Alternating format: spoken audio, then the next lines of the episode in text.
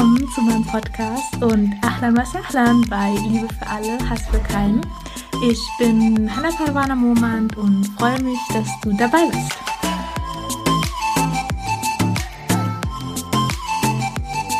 Assalamu alaikum und herzlich willkommen zu einer neuen Podcast-Folge Liebe für alle, Hass für keinen. Es geht heute weiter mit meiner Serie über die spirituellen Krankheiten. Und zwar bespreche ich heute drei Krankheiten, drei spirituelle Krankheiten. Einmal die tadelnswerte Bescheidenheit, das Fantasieren und die Angst vor der Armut. Und ich wollte vorab noch etwas sagen, und zwar, wenn du die anderen Folgen über die spirituellen Krankheiten schon gehört hast, hast du vielleicht gemerkt, dass so ja, die ein oder andere Sache gibt, die dich vielleicht auch betrifft. Also mir ging das beim Lesen des Buches so, dass ich immer wieder auf Dinge gestoßen bin, wo ich mich dann irgendwo auch so, ja, gefühlt habe, oh, ich muss auf so viele Dinge aufpassen und ich möchte dir jetzt auch nichts vorschreiben oder dich da in so eine Ecke drängen, wie viele Negativitäten es in deinem Herzen gibt, sondern ich möchte dich mit dieser Serie einfach nur dazu inspirieren und darauf hinweisen, dass es diese spirituellen Krankheiten gibt und mit der Bewusstheit darüber, dass es diese gibt, kannst du auch immer, wenn du merkst in deinem Herzen, dass dich das irgendwo betrifft oder dass du das manchmal so denkst oder so fühlst, kannst du immer wieder um Verzeihung beten. Und das ist das Schöne an unserer Religion, dass wir fünfmal am Tag beten können, weil wir begehen ja so viele Sünden jeden Tag und deswegen beten wir fünfmal am Tag, dass wir immer wieder um Verzeihung beten. Und Allah hat von sich selbst aus gesagt, er ist der Allverzeihende. Und wenn man aber die Bewusstheit darüber nicht hat, dass das eine spirituelle Krankheit ist, dann kann man ja dagegen auch nichts machen und man kann sich in solchen Situationen dann auch bei Allah nicht entschuldigen, dass man jetzt so gehandelt hat. Und ich möchte einfach diese Bewusstheit dafür schaffen, dass es diese spirituellen Krankheiten gibt, dass sie auch irgendwo in jedem von uns wie angeboren sind und in uns schlummern und jederzeit heraustreten können und uns in unserem Alltag auch immer wieder begegnen und ja, dass du einfach diese Bewusstheit dafür hast, welche Krankheiten gibt es da und dich dann in diesem Moment, wo du fühlst, dass diese spirituelle Krankheit irgendwas in dir macht, ja, einfach um Verzeihung beten kannst und dich auch selber heilen kannst. Das wollte ich vorneweg nochmal nur sagen, also dass du dich nicht schlecht fühlst und ich will hier auch niemanden verurteilen. Ich denke, das sollten wir generell nicht tun, weil jeder hat seine Fehler und es ist immer wichtig, über seine eigenen Fehler auch nachzudenken. Und genau, deswegen mache ich diese Serie einfach um dieses Bewusstsein, diese Bewusstheit dafür schaffen. Und ja, dann würde ich sagen, legen wir jetzt los.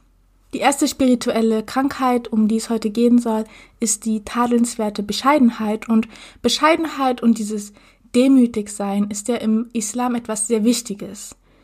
Aber wie alles im Leben hat es immer eine Grenze. Bescheidenheit kann halt auch tadelnswert werden, wenn es einen davon abhält, klar auszusprechen, was ausgesprochen werden muss.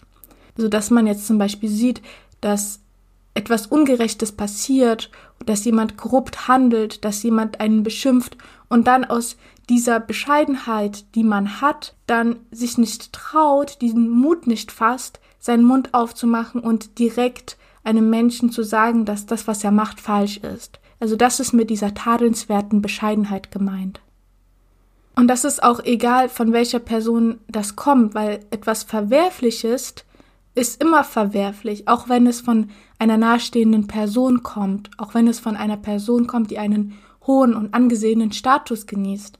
Also, dass man sich immer diesen Mut auch bewahrt, etwas in einer Situation zu sagen, die nicht okay ist.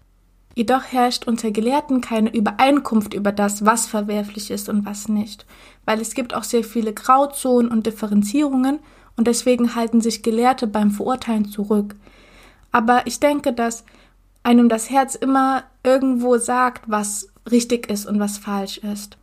Es gibt aber auch Menschen, die jemanden zu schnell verurteilen. Und dieses zu schnelle Verurteilen, das ist diese Selbstgerechtigkeit, die ein Mensch in sich trägt und auch eine spirituelle Krankheit. Und daher ist es wieder wichtig, diese gute Mitte einfach zu finden, zu sehen, okay, der Mensch handelt ungerecht oder das ist korrupt, was hier passiert, und da nicht still zu bleiben und wegzusehen, aber auch nicht bei jeder Kleinigkeit jemanden zu verurteilen. Ich denke, dass oft muslimische Frauen dieser Verurteilung ausgesetzt sind, wenn sie etwas anziehen, das demjenigen nicht passt, der sie verurteilt oder sie anfeindet über ihren Kleidungsstil oder sie verurteilend anschaut. Und da ist auch wieder sehr wichtig dieses Wie. Wie drückt man das aus?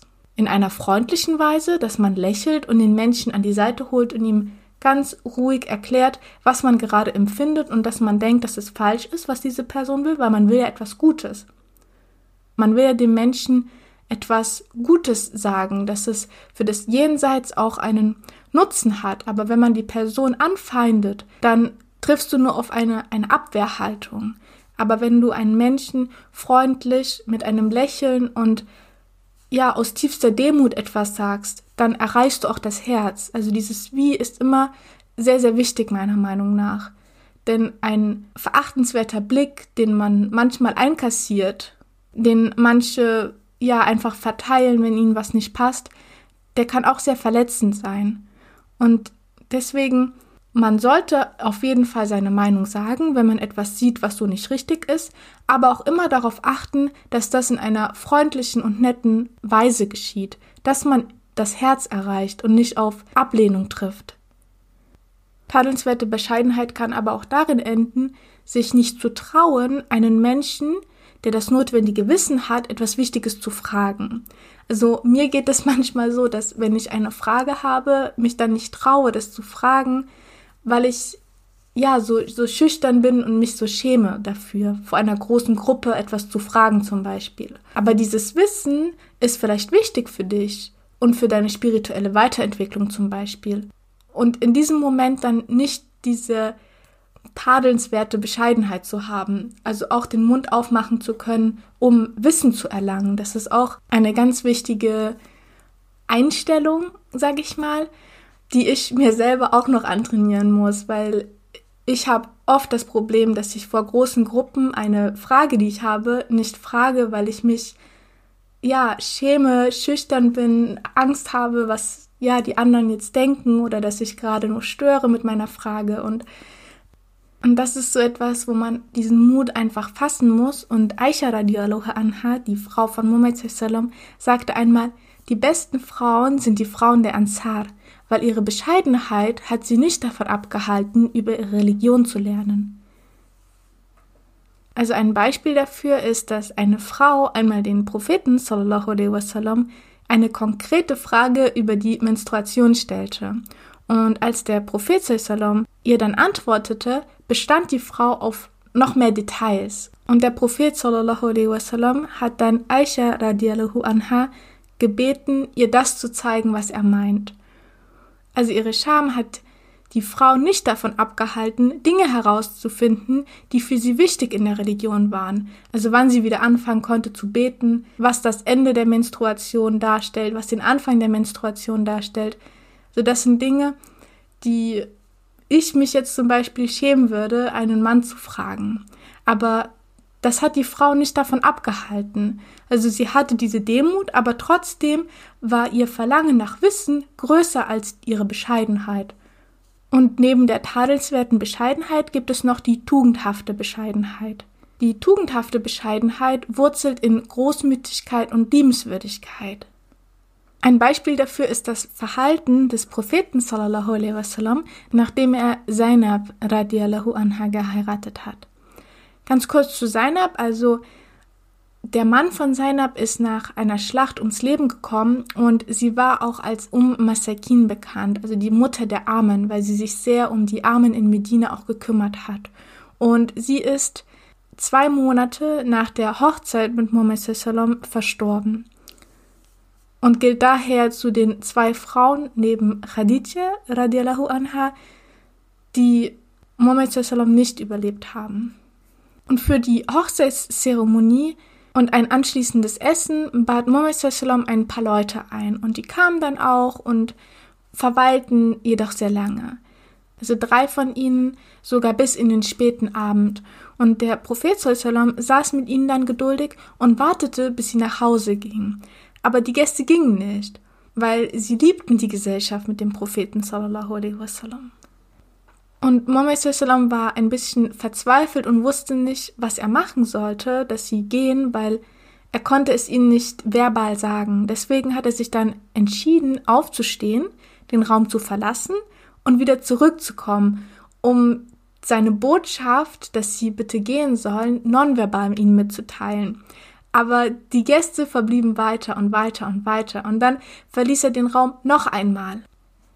Nachdem er den Raum dann noch einmal verließ, wurde ein Vers offenbart über die Etikette, die man einzuhalten hat, wenn man sich in dem Haus eines Bekannten aufhält, da der Prophet selber zu schüchtern war und zu liebenswert auch war, um seinen Gästen dies persönlich und direkt mitzuteilen. Deswegen hat Allah das dann übernommen. Und zwar steht in der Sure Nummer 33, dem Ayah Nummer 53, O, die ihr glaubt, wenn ihr hineingerufen werdet, dann tretet ein.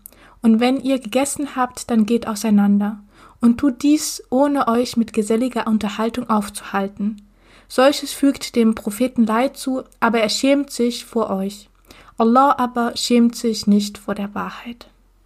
Der Prophet sallam war also zu bescheiden, seinen Gästen zu sagen, sie sollen sein Haus verlassen. Und das ist diese tugendhafte Bescheidenheit, diese Großmütigkeit, die Muhammad sallam hatte. Die nächste spirituelle Krankheit ist das Fantasieren. Also Fantasieren ist, wenn das Herz in Angelegenheiten interessiert ist, die es nicht betreffen.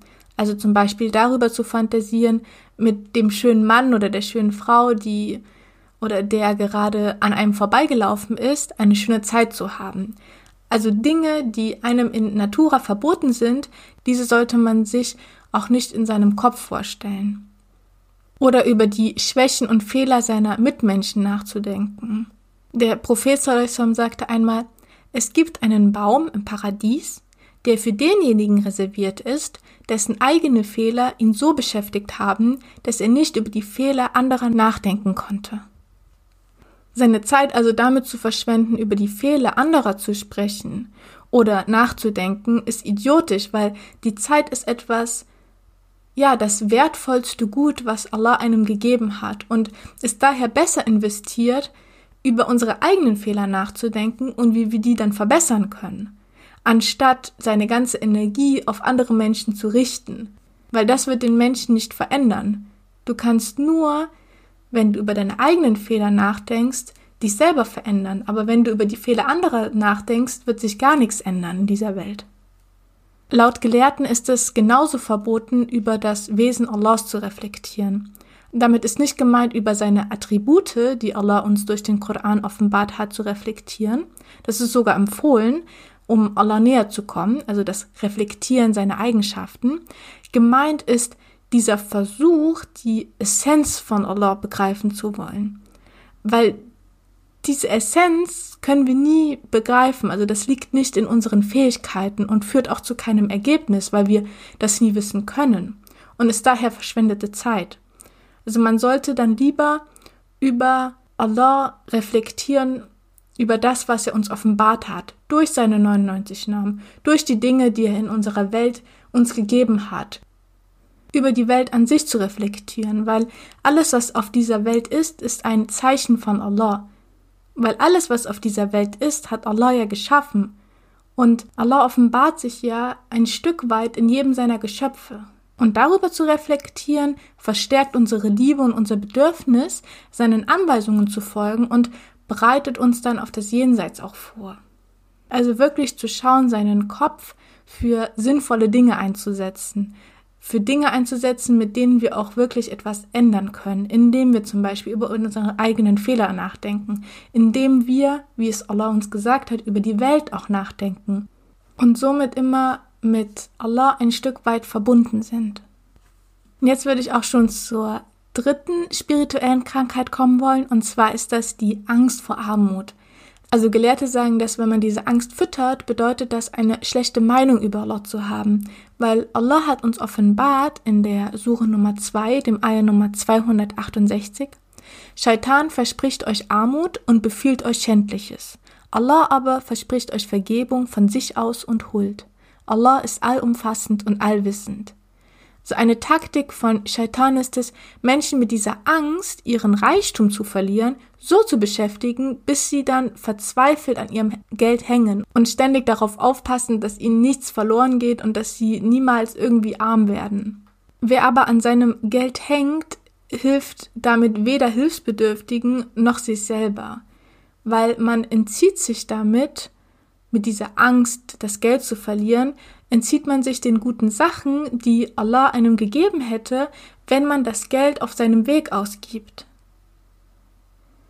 Weil sein Geld mit anderen zu teilen, ist etwas sehr Gutes, eine gute Tat. Und das, was du gibst, bekommst auch immer zurück. Das heißt, wenn du etwas Gutes gibst, bekommst du etwas Gutes zurück.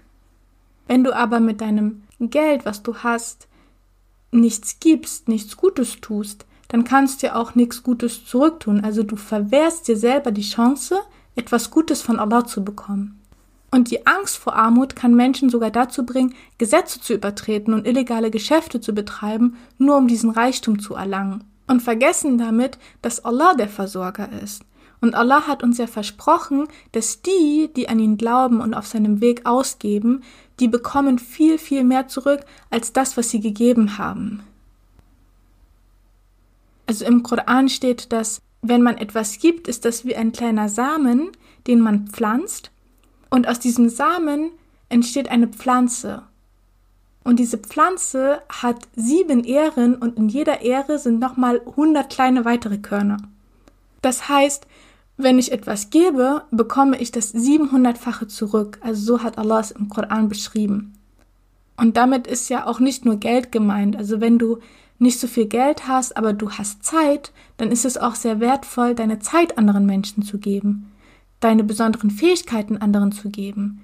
Vielleicht ist deine besondere Fähigkeit, in einem das Gute zu sehen und das dann Menschen, die sehr negativ sind, diese dann zu inspirieren und ihnen zu helfen, auch in einem das Gute zu sehen. Das ist auch etwas, was du für Allah auf seinem Weg machst. Und diese Angst, sollte man eigentlich nur vor Allah haben und nicht davor, dass man seinen Reichtum verliert.